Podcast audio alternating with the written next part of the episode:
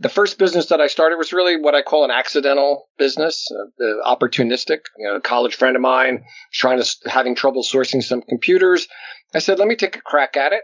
Before you know it, he was feeding me business, and I did over half a million dollars worth of business in 18 months as a side hustle in the early 90s. And I said, I said to my wife, I'm going to quit my $60,000 a year job and um, become an entrepreneur. And I never looked back. You're listening to the Millionaires Unveiled podcast, where you'll hear the stories and interviews of everyday millionaires. We'll unveil their decisions, their strategies, and their current portfolio allocation. Now to your hosts, Clark Sheffield and Jace Mattinson. Welcome back to another episode of the Millionaires Unveiled podcast. This is episode number 202. Clark, how's it going? What's going on in your world? Good, doing pretty well. 202, that's a cool number. Over yeah. 200 now. I know, it's crazy, right? What you been up to lately, man? Uh, nothing too much. We went to the U.S. Open here in New York uh, a couple days this week, so that's always fun to see. Pretty uh, crowded out there, so fun to see everything kind of opening up a little bit, getting back to normal. Had some friends and family visit, so always good to see people. Uh, what about you? Yeah, a bit of the same. Kids getting back in the swing of school, and obviously we get the holiday weekend here and some other stuff. But yeah, it's a it's, it's a great time of year, man. Fall. I start I don't know what it is about this time of year. I always kind of get a little bit refocused on some of my goals and kind of revisit them. I try to do things in chunks of quarters, and obviously we're kind of moving into that end of the third quarter, going into the fourth quarter. So I like to revisit some of those things. And one of those things you and I are t- talking a little bit about the show is just asset classes in general and the expansion of asset classes, especially in the, you know, from the traditional realm. You know, more recently we've seen what people diversify to some degree or, or invest in crypto that we hadn't seen before. We we talked about that a little bit, and just just re- as a more recent guests have come on, we've seen more and more be interested in crypto. I think part of that was the democratization of it, where you can buy some of this on on uh, Robinhood and some of these other sites, and then also these NFTs. I mean, I don't have any of those spe- specifically. I do have a little bit of crypto, but those have popped up. Art uh, collectible cars. There's all sorts of these interesting asset classes that one are, are, are available more so than maybe they were in the past and it, at a cheaper price, kind of like how index funds are made buying the 500 top companies, S&P much easier than it used to be before you had to like kind of structure your own portfolio as such. And, you know, it's kind of interesting to, to watch the development of all these things. Yeah, and as we talk about alternative asset classes, you mentioned our. We can go into some of the numbers there, just because we mentioned last week on the intro that we would. But there's other. I mean, one thing that stands out or that we've heard on the show is baseball cards. Remember the guy yep. who bought baseball, or I don't know if it was just baseball, but sports cards, I guess, right? As collector's items that appreciate in value. We've talked obviously gold and silver has come up several times on the show. Uh, we've talked, I think, watches and jewelry, Rolex. Right, I have a friend who just bought a Rolex who said it's up a thousand dollars. I think he bought it for eight thousand. Now it's worth like eighty seven fifty or nine thousand, just hmm. because they they limit supply and everything's back ordered, mm-hmm. and so people don't want to wait to buy it, and so they'll buy it now. It, it's just interesting. I think obviously the show focuses significantly on real estate and the stock market and all aspects of the stock market, right? Bonds and securities and stock and, and index funds and such, but there's other things. I mean, car collections, I think, have come up a couple times. So there's different alternative assets that come up. Um, but I read that art has appreciated at like four and a half percent. From one stat I saw was from 97 to 2000. And I think since 2000, it's gone pretty crazy. But we were speaking before the show, and you read that it's become a lot more popular art, that is, or, or at least interest in art. Yeah, there's a, a Deloitte report out, which you and I are both familiar, you know, with the Big Four and some of the way they, they conduct these research and stuff. But one one of the big reasons I think is just the globalization, the research that's gone into it, and they kind of made some points that the the financial industry is now taking more of an interest in it as well. With it, you know, art advisory services popping up, art lending and art investment services. On another note, too, there's been such an increased transparency level uh, you know, some of the, the, the, finance and economics and the data dissemination on some of these pieces. And, you know, it, it, comes down to, to some degree, some of these are scarce investments, right? Like you talk about the Rolex, there's only so many made or car collection, right? Like a 1957 car, I mean, there might have only been a hundred of these made or same thing with some of these, you know, sports cars. So I, I think it's interesting. And obviously I think we've seen some of our millionaires not 100% allocate their investments to things that in their mind, hey, I want to be get the highest absolute return or you know they they have some emotional attachment or or, or want to diversify a little bit because it's kind of cool to have some of those other things as well you know? And you look at some investors that maybe choose to go the private equity route right? Well, i want to go invest in this private equity fund because i like that they put their money to work in the medical sector for example more so than maybe if i were to go buy a medical you know driven or uh, index fund or something like that that they they're or in a VC fund, right? I'm going to go invest in these companies that are up and coming and maybe they hit home runs and maybe they don't, but it's a, a little bit different mindset, right? Where there's some, some impact investing or interest. Uh, you know, and I think art and, and some of these other collectibles fit into that where it's like, hey, you can enjoy this picture or this piece of art. And it's also an investment vehicle to some degree for, for some people. And, you know, at the end of 30 years of enjoying it, you know, it's worth more versus, hey, I put this money in the, you know, my, my the stock market and sure, it's going to be worth more in 30 years, but I just watch the numbers on a paper move or on a computer screen move, right? Totally. And then, yeah, yeah. I mean, it's the same in real estate in a sense. You, you think is valued at something, but who knows? I mean, every year, I mean, look how much it's gone up in the last two years and look how much it went down quickly from 2010 or 2008 to 2010. So, it's hard. We all value real estate and, and stock investments and, and net worth at a certain point, but until it's really liquefied, it's or liquidated, it's hard to figure out what the true value is. Yeah, totally. And know, obviously, all those investments and, and they're not paying you a, a, monthly dividend or cash, right? Like they're not a income producing that way, but they definitely can have great returns. And, you know, if you invest in, in various syndications or, or people are putting the deals together, I mean, there's obviously always going to be fees pretty much in any investment. Index funds with the democratization of those and, you know, the race to zero, those are, are kind of the one that you don't. But if you go buy a piece of real estate, you got fees involved. You go buy any type of other thing, there's all sorts of fees involved, you know, in every single asset class. So some to be aware of, some to be, you know, knowledgeable about and understand. But that's just that's just kind of how the, the how things work that way. So last week we had Mark. He's fire marshal. His net worth is just under $1 million, but with his pension, he's definitely well over a million dollars. We discussed his investments, retire, retirement aspirations, and the mistakes he's made over the years. This week we have Henry. He has a net worth of over $2 million. He's been an entrepreneur most of his life and invests in businesses and public equities and has an approach that is a bit different than most of the millionaires we've had on the show. So super interesting to get into the details with Henry. Once again, if you're interested in engaging with our millionaires, submit a question uh, on our website, millionairesunveiled.com. We'll play that on the show, get some feedback from millionaires, and or Clark and I will discuss it. Also, if you're interested in any investments, let us know. We definitely uh, have some more deals coming in the pipeline, and uh, we will get on a phone call and kind of walk you through the process. So, uh, further delay, let's get into this week's episode with Henry. Henry, do you want to just give us a little bit about your background and what you're up to now? Okay, uh, so I'm a serial entrepreneur for the last 30 years, 61 years old. I started my first company as a side hustle back in 1991, and then I had a whole series of different businesses. Started as an Apple reseller back in the day when, you know, before the Apple stores. I had a leasing company so uh, we built a probably 30 plus million dollar portfolio of leasing. Uh, I did factoring after 9/11. Had an AV company. Had a company that sold firewalls on the internet, uh, competing with firewalls.com. Uh, real estate, but you know, you name it. Wherever I thought I could make money, I said, yeah, let's do that. Awesome. And what's your net worth today? A little over two million dollars. And how is that broken up? Well, we're we're we're buying a house now, so it's going to shift a little bit towards the real estate side, but most of it is in large cap, mega cap stocks. I have some physical gold. Uh, let's see what else. It's really like that's really my my my wheelhouse. I don't really have much of anything in the bond market. I'm not a big investor in debt, although I've owned bonds over the years. I have some international mutual funds that gives me some exposure overseas. Uh, but it's really mainly um, mainly equities. And are those just stocks that you buy in a brokerage account, or are they retirement tax protected at all, or how are the, how is that kind uh, of divided A lot up? of it is a lot of it's tax a lot of it's tax protected. Yeah, a lot of it is IRAs, Roth IRAs, all that sort of stuff. I have some cash accounts as well, but I do my, the predominant trading in the retirement vehicles because it's, it's just easier and it's tax advantaged. Yeah. Now, is that something that, that you started back when you started your investing career? Was it just going after individual stocks in those retirement accounts?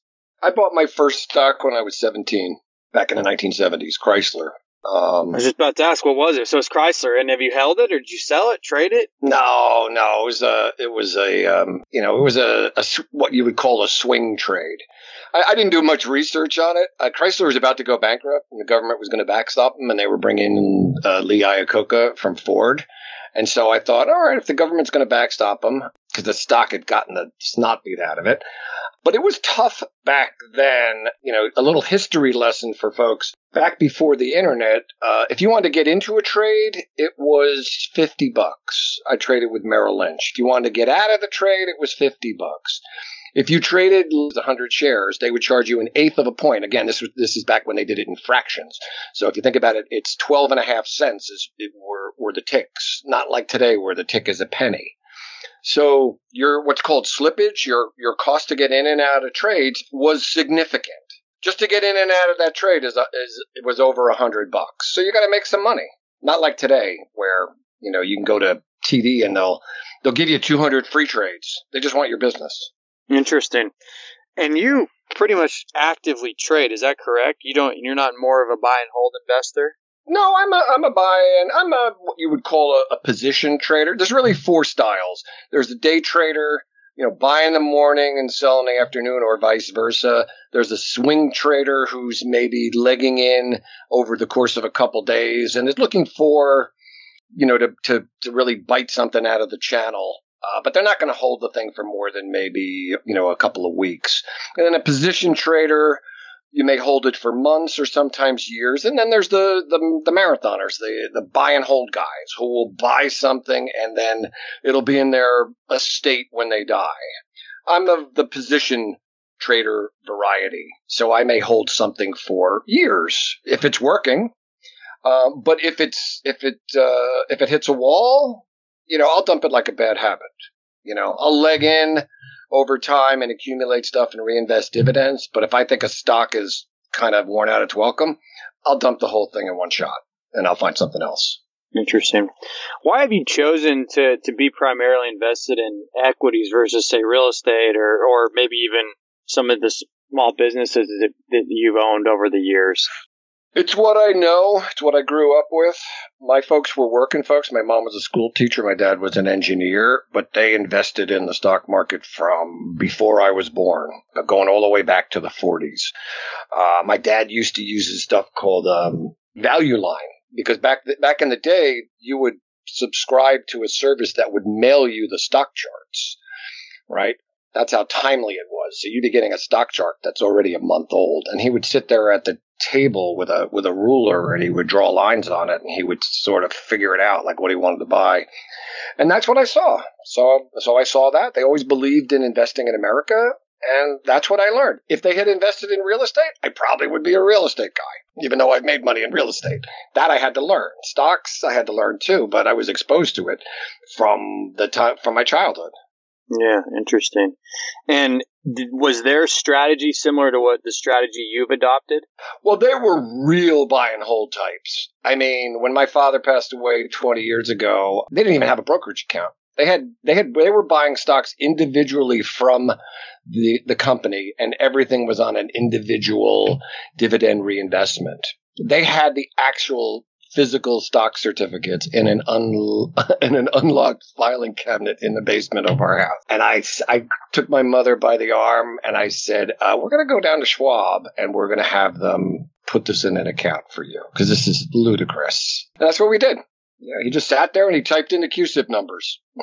so um, it's pretty funny. Yeah. So let me ask you about your weighting in your portfolio. You said you're pretty much always overweight when we were chatting before the show in pharma, right? And, oh, and at some point in pharma. tech. So Always. are you are you constantly reallocating? I wouldn't say constantly. Um, I make incremental moves usually on a quarterly basis. Easy to fall into an overtrading mentality. Famous uh, Jesse Livermore quote, the guy, the um, Confessions of a Stock Operator. I talked about it in my book. Uh, he was, was known as the boy plunger. He like made and lost fortunes. Most professional traders that I know, and I know a lot of them, they're fishing 90% of the time. You, you have a little spasm of a couple trades, and then you, you sort of see how the market plays out. I think it's a fallacy to think that you can overtrade the market. People say you can't time the market. I think that's a bunch of nonsense. I think the only thing that you do is time the market, but it's very hard. It's just, it's just Sure, hard to sure. Um, So you you invest in more actively managed mutual funds, right? Less index funds. You're not an index fund person. I'm not an index fund at all. In fact, I wrote very unkind things about the index funds in my book. I think they're a joke because if you know how an index fund is created, you, you'd scratch your head and say, "Well, wait a second. You're telling me the committee at the S&P who decides who who these stock 500 and usually a little more than 500 stocks are representative, like this is the be all and end all? It just doesn't make any sense to me. The index is an is an arbitrary. It's just a it's a confection. It's a marketing tool, right? It's like, Is it a good way to just get broad allocation though, and just get exposed for somebody that's just new to it? Well, yeah, I mean, but you could just buy the market, right? Sure, but you could buy a total stock market index fund. Right?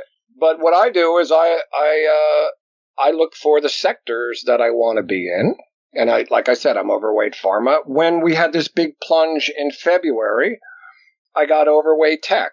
Those stocks got beat down, and I said, okay, I'm gonna I'm gonna buy you know quote buy the dip. So now I'm overweight tech, but that might change a year from now.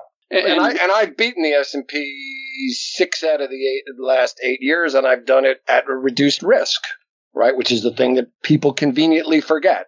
They'll cha- they'll quote you chapter and verse on ROI. Can't tell me anything about risk why do you say reduced risk? because it's reduced, right?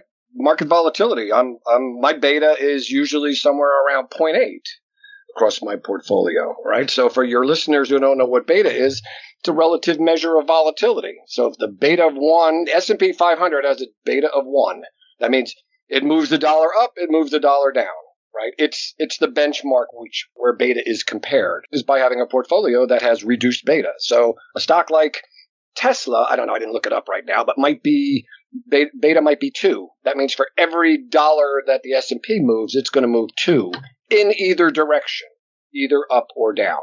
Right, right. It just means it's more volatile. So my goal is to try to get 90% of what the overall market has to give, but do it for 60% of the relative risk. That to me is the holy grail. So that's what I'm shooting for. And so you're talking companies like what? Oh, I own companies like Abbott Labs, great company. I've owned it for probably 30 Right. years. Johnson and Johnson. Uh, I had Johnson and Johnson. I, I, I sold it during the, the swoon back last spring, right? It wasn't performing.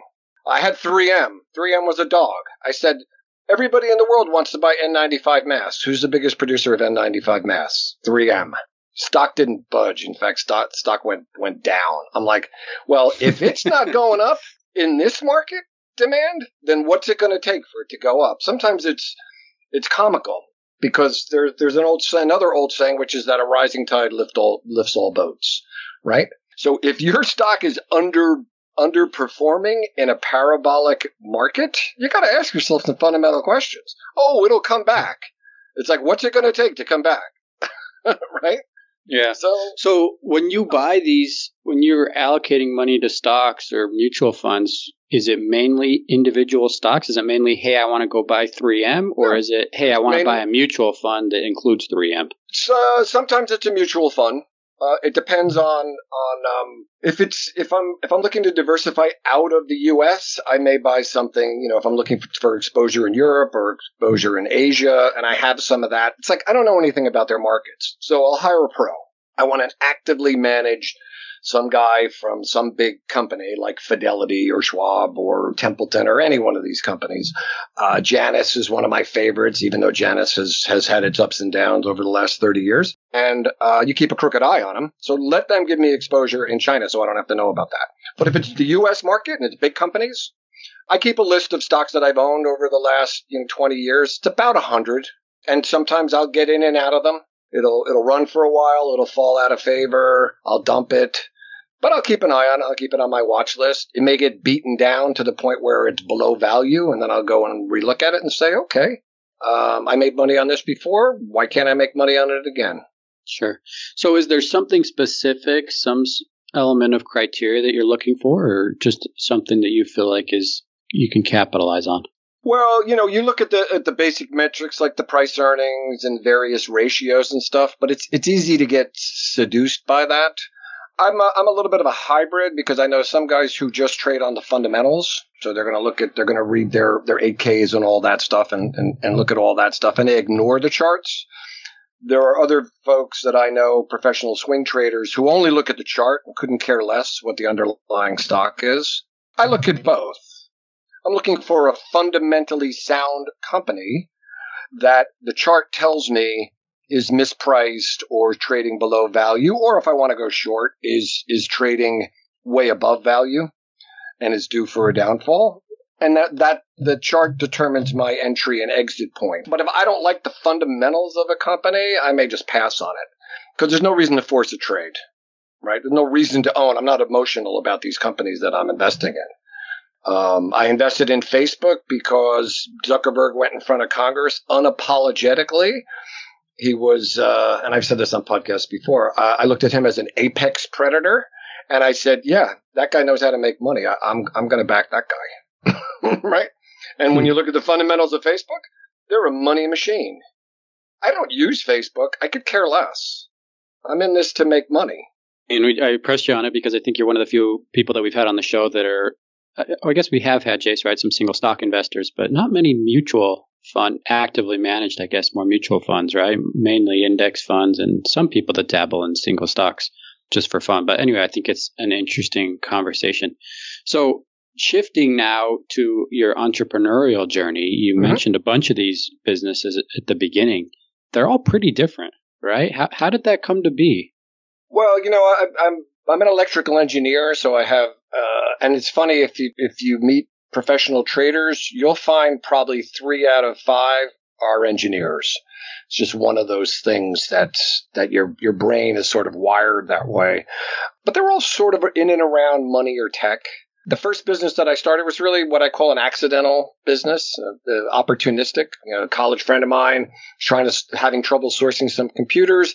I said, "Let me take a crack at it." Before you know it, he was feeding me business, and I did over half a million dollars worth of business in 18 months as a side hustle in the early 90s. And I said, I said to my wife, I'm going to quit my $60,000 a year job and um, become an entrepreneur. And I never looked back. But then sometimes businesses go sideways. I became partners with that guy. We had a really good partnership for 10 years. We started, we spun off a leasing company, which did really, really well. And then um, we had a falling out. It's just what happens and then moved on to some other businesses that I've pretty much run solo ever since. What are some of those other businesses that, that you've been involved in? My last business was the home, I was in the home theater business. I was a custom integrator. So we built idiotically expensive home theaters that, that for people with more money than brains. Um, it's kind of the way I used to describe it. It was a really fun, super tech business. Uh, this is back you know, I sold that business over 10 years ago. So this is back in the, what we would call the aughts when flat screens were just coming out and everybody wanted, you know, er, the first stage of home automation and people wanted to build a theater in their house and all that stuff. And it was a lot of fun, but it was a, the worst business I ever ran. And it was just, these systems were just too complicated for people. And the, what I call the contingent liabilities, which means after the job is done, uh, all the care and feeding and support that you had to do uh, got to be very expensive, and it's hard to charge people for truck rolls, as we would call it in the business, after they've spent a hundred grand on teching out their house. And now somebody does something stupid that causes the system to go offline. No fault of ours. I got to roll a truck. That's going to cost me at least 500 bucks it generates ill will to send them a bill after they spent all that money for 500 bucks, even though you're legitimately owed that money. Because you're working on a referral basis and you want people to refer you. So it's a very, it's a, you know, it's a very, very, it was a very tricky business in that regard. But it was a lot of fun. We set, we, we built some really cool stuff, which I liked a lot. What other businesses were you involved with besides that one? Uh, I built spec houses. I had a website that sold tech products like firewalls and other things. That was about 20 years ago. That's going back to like the, the dot bomb. The spec houses were, you know, we would buy a house for a million dollars and knock it down and then build a $3 million house. And that business, my, I shared this on the, on the pre-call. My business partner committed suicide. Um, that was a real, there was, again, I wrote, wrote about that in my book. That was a real eye opening experience. God rest his soul. Oh, Factoring business, correct? Oh yeah. Oh, sorry, I skipped over the factoring business. Yes, after 9/11, um, uh, some people came to me to help them out with their cash flow, businesses that were uh, affected in, in, Lower Manhattan. Uh, because you know, if you were a small business owner after 9/11, you couldn't get arrested uh, in New York City. Nobody wanted to touch you.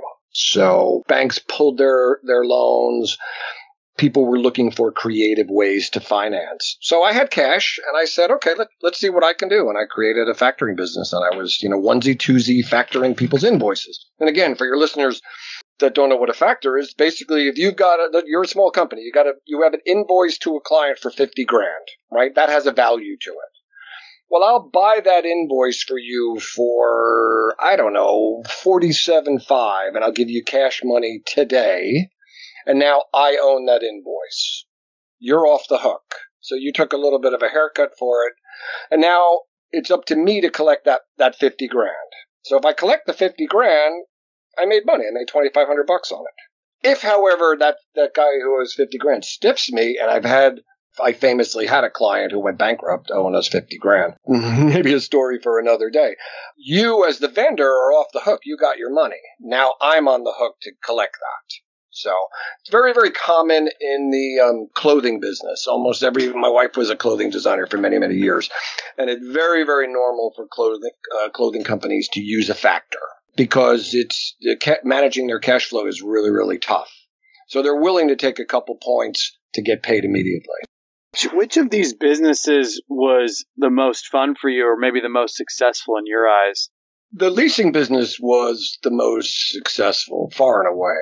Um, now the internet changed that, but back in the in the 80s and 90s, there was a lot of money to be made in the leasing business. And the nice thing about it is my my partner basically ran that for me. Uh, I didn't really have to do much, and I got to cash the checks. So talk about a passive passive business. That was a that was an excellent business that we ran there for a long time. The most fun business, like I said, was the AV company, uh, just for the cool stuff that we were doing. But as a as a business goes, it, it's it was pretty awful. Running that yeah. business was really really tough. Um, eh. I love what I do now because I'm a business coach. So you're running your business and I'm coaching you. So you know, I'm not responsible for your for your P and L or your statement of cash flow or your or, or your balance sheet. I mean, I help you with it, but ultimately the decisions are yours. So it's a, it's a nice place to be in a you know sort of a, a consultancy kind of a role. Yeah, totally. When you were running these businesses, how did you determine how much you were going to pull off and invest in, in the stock market over all these years versus reinvesting in your businesses to grow those? Great question. My philosophy was to take every nickel I could and put it into retirement money that I could then invest in the in the markets. Because psychologically, once it goes in there, you realize it ain't coming out for 30 years, right? There's there's something to be to be said for that idea that let's let's see how we can grow it. Where liquid money tends tends to come and go. You know, you buy you buy yourself a new trinket. But I used to I, with that first business, I would fight with my business partner over. You know, I wanted to max out SEP accounts. Right at the time, I think the limit was somewhere in the thirty thousand or thirty to forty thousand dollar range. I want to put every nickel that we can. But he lived kind of hand to mouth, so he's like, I don't want to do that. Now, when you're in a in a partnership like that, you agree to agree or you agree to disagree. You can't one partner can't can't put 50 grand in a SEP account and the other one puts zero. It's not allowed. It's got to be for it. Everybody has to do the same thing. So we would have debates over that and we'd have to come up with a compromise as to what was going to work for both of us. But yeah, I believe in the time value of money, right? I started putting money in a 401k plan my very first job and they, they matched the, you know, they had matching on that. I'm like, that's free money, right? I want that. Yeah. Right. Give, give me that. It's never too early to start. Somebody asked me on a podcast, what would I tell a 30 year old who was just getting new to investing? I would say, where you been for the last 10 years? You're late. Get with it. Start soon, huh? Start soon. Yeah. So, Henry, as I listen to this story, you have all this money in the market, right? You have money and time that you've put into these entrepreneurial journeys and this small business. Just thinking about all that and this allocation and doing everything. I mean, and we talked about this before the show. You said there's a zillion ways to make money, right? Sure. There's also a bunch of ways to lose it. So, how did you decide really where to focus your time and, and what to go all into? Because in a sense, you've dabbled in, in several different spaces, sure. right? The way I look at it is the way I look at businesses is the same way that I that I, I look at stocks, right? Because they're they're businesses. You milk that uh, Bessie as long as she's giving milk. I'm to squeeze those teats, and when she runs dry, we're to have a barbecue. That's kind of how it is with entrepreneurial businesses. One of the one of the things that I see as a business coach is when people don't recognize it's time to pivot or in some cases it's time to call it a day and find something else to do. Right? Those are tough lessons. I've learned those lessons a couple times. The reason that that I ended businesses in multiple cases was because it had run its course, right? We we'd gotten out of it what we were going to get out of it. And the mistake that a lot of people make is they just hang on a little too long. They just don't know when the party's over and head for the exit, right? We see that uh, we see that in the in the in the stock market. We've seen that many many times. It's usually the last one to the party who gets stuck with the bill, right? The smart money people they recognize that stuff has hit a wall, and they get out. And that's kind, that's really what I did with my businesses. Now the first one it had to do with the fact that I had a partnership and the partnership had run its course, even though the business was still was still viable, in my opinion. But I, I just couldn't be partners with this person anymore, and that that's that's tough. But other businesses, home theater business, after the the Great Recession, people are not going to spend a hundred or two hundred or three hundred thousand dollars on something as discretionary as taking out their house. Time to do something else. So, do you recommend partnerships then?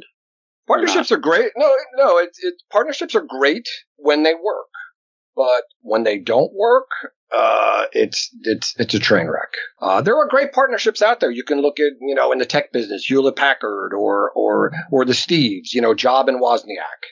But again, that didn't last forever, right? Lasted for a few years, and Wozniak, you know, took his coin and left, and Steve went and founded Next, and eventually circled back to Apple on his own you know, without Wozniak, who was the tech side. So if you if you draw a Venn diagram and you have uh, complementary skill sets with a little bit of overlap, and that, but it's just like a marriage, right? If anyone who's I've been married, sure, it'll be it'll be thirty years, right? It has its ups and downs. Not that not that being single is is any walk in the park, but think about it. If you're single, it's your your self determination. It's just you, right? Right, right. So let me just shift gears here and go sure. back real quick to your market investments because we hit on this before the show, and cool. I, I, think it was interesting. So you've really been through, and, and let me know if I'm missing any, four big market crashes. Correct. Right? 87, the dot com bubble in 99, 2000, right? 2008, 2009 with mostly real estate and obviously the stock market too, and now COVID. I'm just curious on your insight there. And we talked a little bit about how this market, I don't know if it's a crash, right? I guess maybe it is, but it came back so quick how it differs from those other three. But I'm just curious on your thoughts on that. And then going forward, these crashes seem to be every what ten years or so, right? If they're, you they're on about a, out. yeah, they're on about a ten to twelve year cycle, at least in my adult life. Yeah, that's an astute observation. I've made the same one.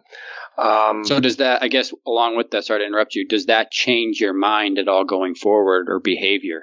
No more so than getting on an airplane and realizing that there's a possibility, even though it's rather remote, that this is going to go down and I'm going to go down with it. Right. Um, there's, a, again, we're back to the concept of, of risk. 87, pretty much the smart money people knew that the market was way, way, way overvalued. The dot bomb, you know, I saw it from the street because we were leasing stuff. You know, we we we were leasing computers to bikini.com. Like that's that's a real thing think really viable in the long term. Um, there were plenty of signs that this market was going to turn. There were plenty of signs in 2007, 2008 that the, that the market was going to turn, right? Things were fundamentally broken in all three of those cases, right? COVID is different. COVID's like a true black swan event, right? It was, it the market was a little frothy, but nothing like I had seen in, in previous cases. And, um, and that incredible spasm that the market had back in February where it just sort of fell off a cliff. That was, you know, that was classic panic. Like people don't, had no idea. And what, what do people do when they have no idea, right? They circle their, their wagons. Well, if I don't know what I'm going to do, you know what? I'm just going to liquidate everything, right? And I'll sort it out later. But I can't put my pillow down at night uh, knowing that my money's all at risk. And there's different. You mentioned too, like baseball cards, right? You said you collect baseball cards, and I do. people getting into the space, and every all the prices are shooting up, and we hear that, right? You see articles about that over and over about Right. how with Robinhood, really new people are getting into the market. Sure. About, I, I wrote this in my newsletter a couple months ago. I guess it was probably in May. But 800,000 people had opened new brokerage accounts, and that's just with three brokerage firms. I, I got to assume those were brandy new investors. And they're coming in to this market. I mean, uh, I wrote about it. I said it was sort of like learning to surf because the waves were really big from a category five. You know what I thought? Oh, look at how big those waves are. Let's go learn how to surf. um, it just struck me as being so odd. And I was a little cavalier about it. It's like, hey, come on in because um, I could use some more money. Right? The pros are all salivating. They're like, we're gonna we're gonna take your money from you. That's what happens. The amateurs come in and they don't know what they're doing, and the pros are sitting back and saying, you know, go ahead, do what you want to do, and I'll I'll take I'll be happy to take your money and put it in my pocket. It's kind of how the world works. I applaud people getting into markets because I've been doing it again, like I said, since since a teenager. But you got to learn how this stuff works, and it's complicated. And the you know the first chapter of my book is called The Psychology of Money. You've got to understand your market mindset. What is going to happen when there's another downdraft, another spasm? Are you going to liquidate your money and lock in your losses? You're going to ride it out? You're going to double down? What are you going to do? Like we said, million ways to make money. There's probably a million and one ways to lose it, right? Right. Yeah. So on that note, where do you where do you go from here? Are you going to change things? We talked about where you were, where you are kind of now, and and what's the future look like? Well, the future for me is, um, you know, I'm I'm almost an empty nester. My youngest is is um, at the University of Utah. He's a sophomore, but they don't have any any classes there, so he's with four of his buddies in a house out in Salt Lake City. So I'm essentially an empty nester. We just bought this house in Connecticut, so we're moving. We close next month. Uh, we're kind of untethering ourselves from New York City, uh, where we've been you know, my wife grew up in, in Queens and went to school in Manhattan. I mean, we lived in Manhattan for 30 years. So we're kind of cutting that umbilical cord and moving to the country. You know, I expect our expenses to go down. Uh, one of our goals when the kids were born was to make sure they graduated with no college debt. And we've accomplished that goal. In fact, I think my youngest has more than enough, he actually has more than enough money in his account. So he'll, he will actually graduate cash positive. How, you know, ain't that a kick in the head? Nice. Um, yeah. When you think about the one and a half to two trillion dollars in student debt that's out there, there's a ton of it, and there's something like nine million students who are who are in default on their student loans. So that's a that's a disaster that I don't know how to fix, but it is a it is a. Could you imagine like being 22 years old? I played golf with these young kids, and one kid said, "Yeah, I got hundred thousand dollars in student debt." I write a check every month. You want to have that crazy. millstone around your neck? So, so that's crazy. That's why I said get your money. You know, keep your powder dry when when markets go haywire. You know, buy when there's blood in the street. There's you know there's a million idioms. You know, for me, who's been doing it for 40 years, it uh, I've learned to to roll with the punches. But even this downdraft back in February, you know, gave me pause for a little bit because it wasn't fundamental. It was something weird like a virus. And the, and the economy, ha- and in my lifetime, or probably anybody drawing breath, has never come to a complete stop. Right? I mean, that had never happened before. This is great data for economists. They'll be writing about this. And now, you know, from, from, now, before this, they were just modeling it. Well, now you've got real live data. What happens when you step on the brakes for an economy? I can tell you what happens. It contracts 30%. That's what happens. Yeah. Right. And that's what we saw. Yeah. So let me just wrap up here with a couple sure. questions. I know we're getting short on time. So you mentioned, you mentioned spending. What's been your, do you know your annual household spending? Yeah, I track everything. I use, uh, I have a Quicken file that I track everything down, pretty much down to the penny. So yes, I do know. It's one of the things I talk about in, in, in, my book. The first, the first three, you know, the first six chapters are all about figuring out your balance sheet, you know, your, your net worth, figuring out where you're spending your money, especially figuring out like where you're wasting your money, right? People waste a lot of money on yeah. stuff. I don't, I don't suggest to people that you'd stop going to Starbucks and go to 7-Eleven like I do to get your coffee, you know, to save three bucks a day or four bucks a day. That's not going to make you rich. True, but it, but you will have more money, right? I mean that that's right, just right. that's just arithmetic, but that's not a pathway. You know, you want you want um use a football analogy. You're looking for chunks of yards. You're not looking for three yards in a cloud of dust. We're looking for chunks of yards. Sure. Where are we going to get those? So yes, to answer your question, sure, I know where my money goes. How much? How much do you spend annually, if you're willing to share? Two hundred grand, maybe. Okay. Do you remember how old you were when you first became a millionaire? Uh, I was 31 when my wife and I got married, and we had a net worth of zero.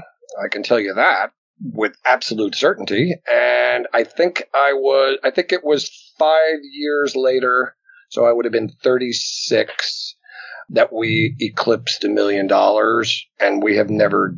It's quick never never even come close to, to dipping below that since. Okay. So, whatever, however many years that is, 25 yeah. years. Yeah, awesome. As much as you're comfortable sharing here, what's been your range of annual household income? Oh, it's ranged anywhere from probably 600,000 to, you know, a buck 280, right? Been, it's been, uh, it's been all over the map. It really depends on, you know, if you're, if, if I'm I've transitioned my business numerous times. So has my wife. So in those in those years where you're transitioning, you may not have much income, not much taxable income. Right, right, right. Still have it. You know, you still got money that you're that's that you've got dividends reinvesting. So your retirement account, you know, might go up by you know might might go up by a couple hundred thousand dollars, but that's not really cash flow. So your balance sheet expanded, but your P and L wasn't particularly great you know, we've had years like that. Sure. Yeah, yeah. yeah. Any specific financial goal? Wow, that's an interesting question. Any specific? You know what? I, I, probably a putz for not really having a specific goal. Uh, you know, I want to die with a bunch of money in the bank that I can give to my kids. Right? I guess it's probably in the simplest terms. Um, I think I'm already at a point where we're not going to outlive our money. So we've lived basically this. You know, again, like I shared, we've been married for 30 years. Our lifestyle has not deviated in that 30 years. I can I can say that, and I probably have the numbers to back that up. We do what we want to do, but we don't live extravagantly, right? If we want to go to Europe like we did last summer and went to Greece for two weeks, we have the money to spend to do that. But if three years go by and we don't don't take a big trip like that, that's fine too. Yeah, we don't yeah. deprive ourselves, but we don't live extravagantly. Well, you mentioned a, a book you wrote and a newsletter. Where can people find you?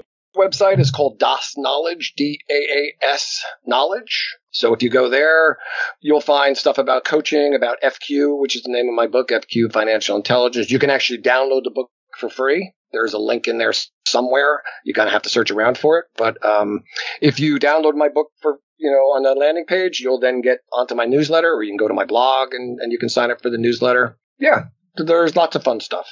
Awesome, awesome. Well, thanks so much, Henry, for coming on again. Everybody, that's Henry, net worth of over two million dollars. So appreciate your time. Thank you. Thank, thank you so much for having me. I really appreciate it. Thanks, Henry.